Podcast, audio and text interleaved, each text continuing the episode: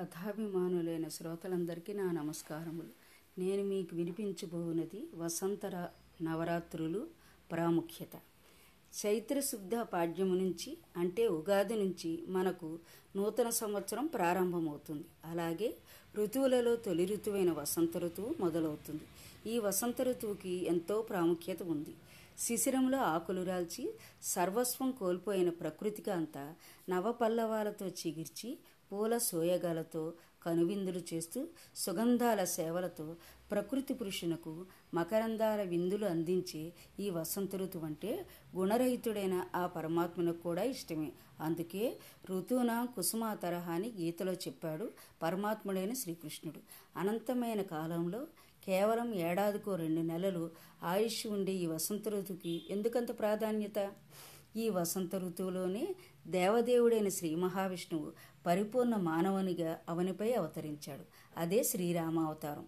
అంతవరకు రాక్షసుల యుద్ధాలతో విసిగి వేసారిన సర్వలోకాలు శ్రీరామ జననంతో మంచి రోజులు వచ్చాయని సంతోషించాయి. పుడుతూనే సకల జీవకోటికి ఆనందాన్ని కలిగించినవాడు శ్రీరాముడు.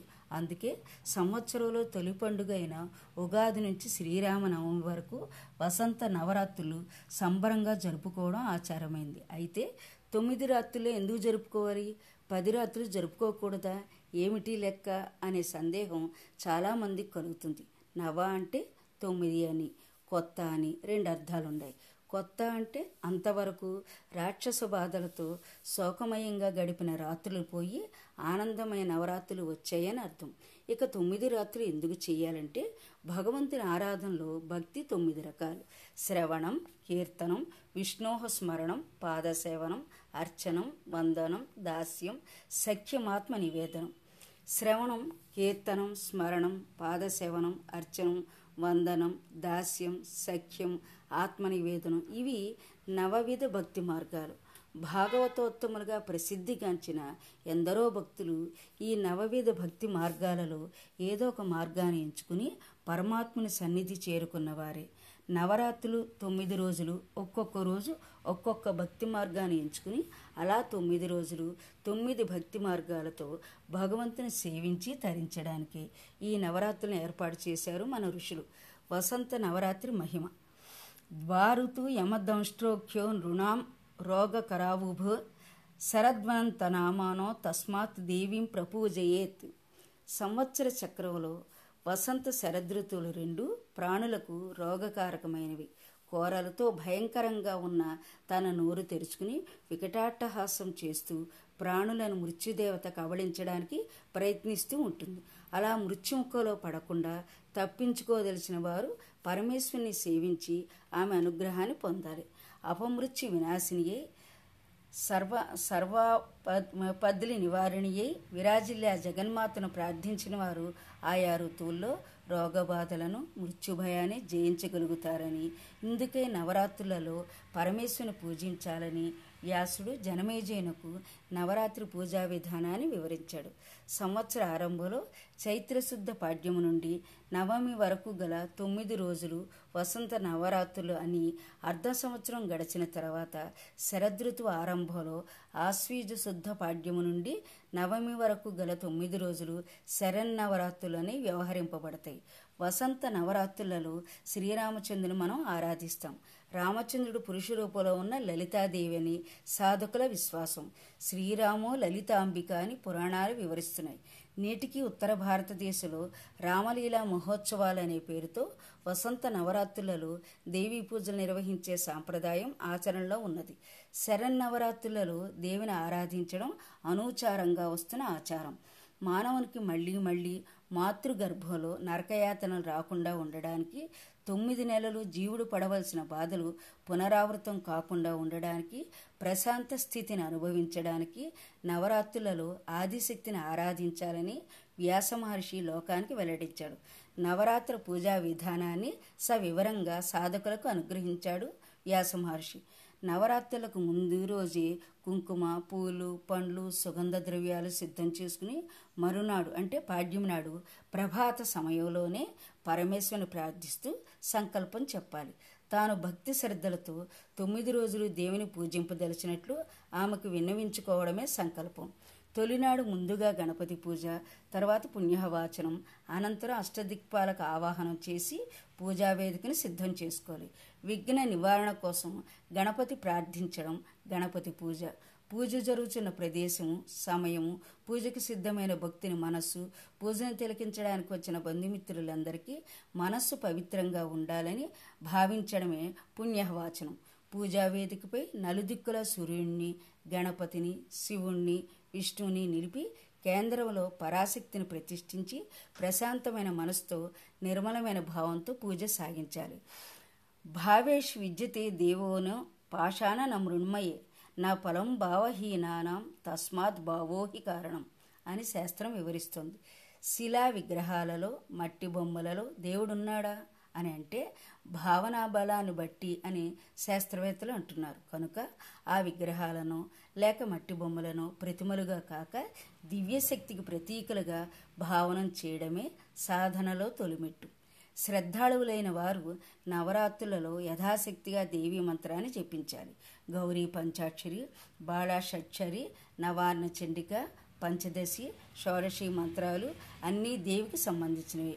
గురుముఖత ఉపదేశం పొంది విధానం తెలుసుకుని నియమనిష్టలతో మంత్రానుష్ఠానం సాగించాలి.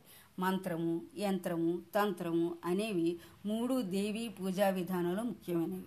మంత్రానుష్ఠానం అయిన తరువాత పీఠపూజతో ప్రారంభించి షోడశోపచారాలతో దేవిని ఆరాధించి సహస్ర నామావళితో అష్టోత్తర శతనామాలతో పూజించి ధూపదీప నైవేద్యాలను తాంబూల నీరాజనాలను సమర్పించి యథాశక్తిగా గీత వాద్య నృత్య శేషాలతో అర్పించి ఛత్రచామరాలతో దేవికి సపర్యలు చేయాలి.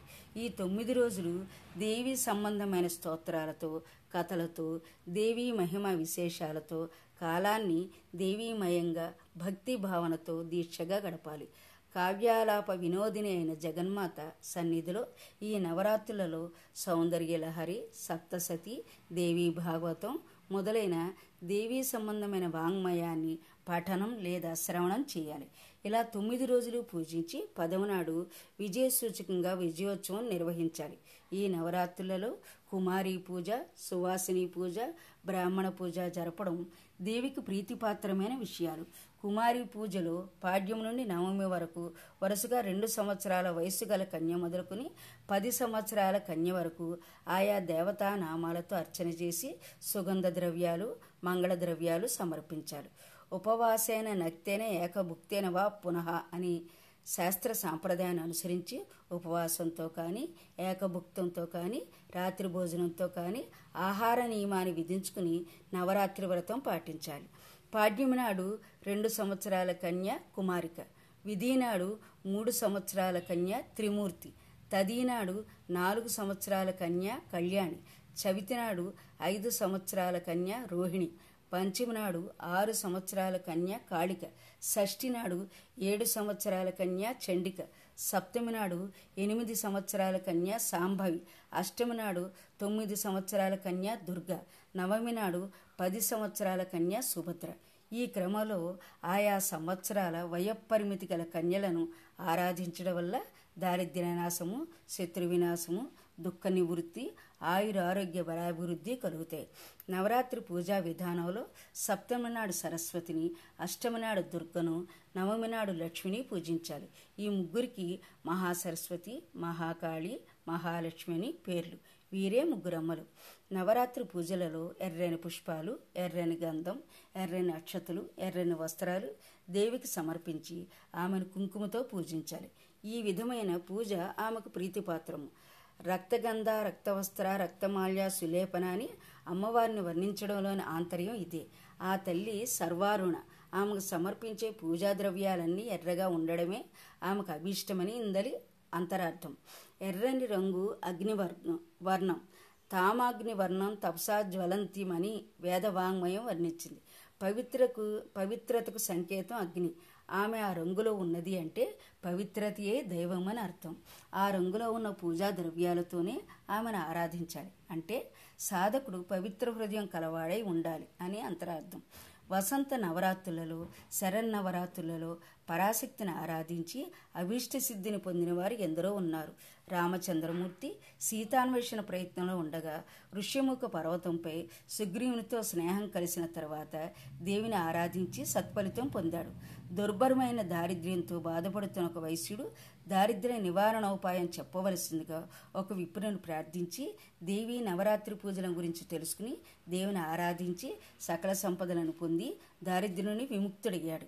అజ్ఞాతవాసం ఆరంభించబోతూ పాండవులు విరాట నగరంలో ప్రవేశించే ముందు జగన్మాతను సేవించి నిర్విఘ్నంగా అజ్ఞాతవాసం నిర్వహించి కృతార్థులయ్యారు. కనుక వసంత నవరాత్రులలో శరణ్ నవరాత్రులలో మానవుడు ఆ పరాశక్తిని ఆరాధించి ఐహిక ఆముష్మిక సుఖ సంపదను పొందవచ్చునని వ్యాసమహర్షి వివరించాడు. తెలుసుకున్నారుగా నవరాత్రుల ప్రాముఖ్యత? నాకు నేను చెప్పిన విషయాన్ని శాంత విన్నందుకు మీకు నా ధన్యవాదాలు.